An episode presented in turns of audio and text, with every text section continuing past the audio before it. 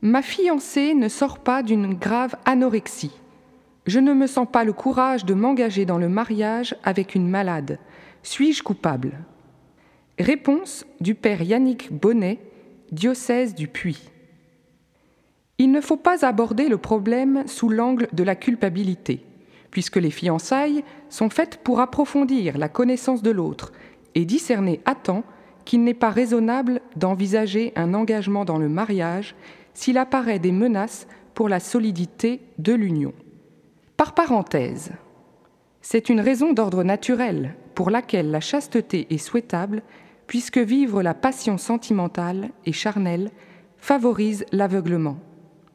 On peut néanmoins s'engager dans le mariage étant conscient que l'autre est dans un état de fragilité inquiétant, ce qui est le cas de l'anorexie. Mais il convient de se poser un certain nombre de questions.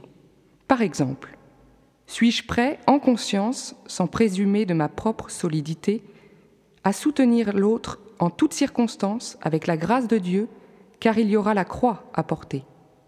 Celle qui est fragile, est-elle prête à s'abandonner également à la grâce de Dieu?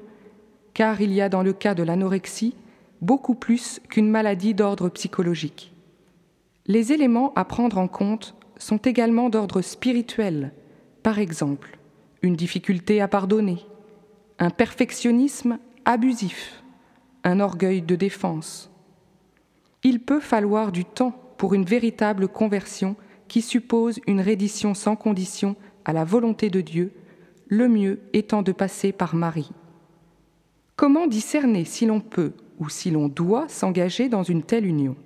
D'abord en priant, en demandant à l'Esprit Saint le don de conseil, en confiant son avenir à la Sainte Famille.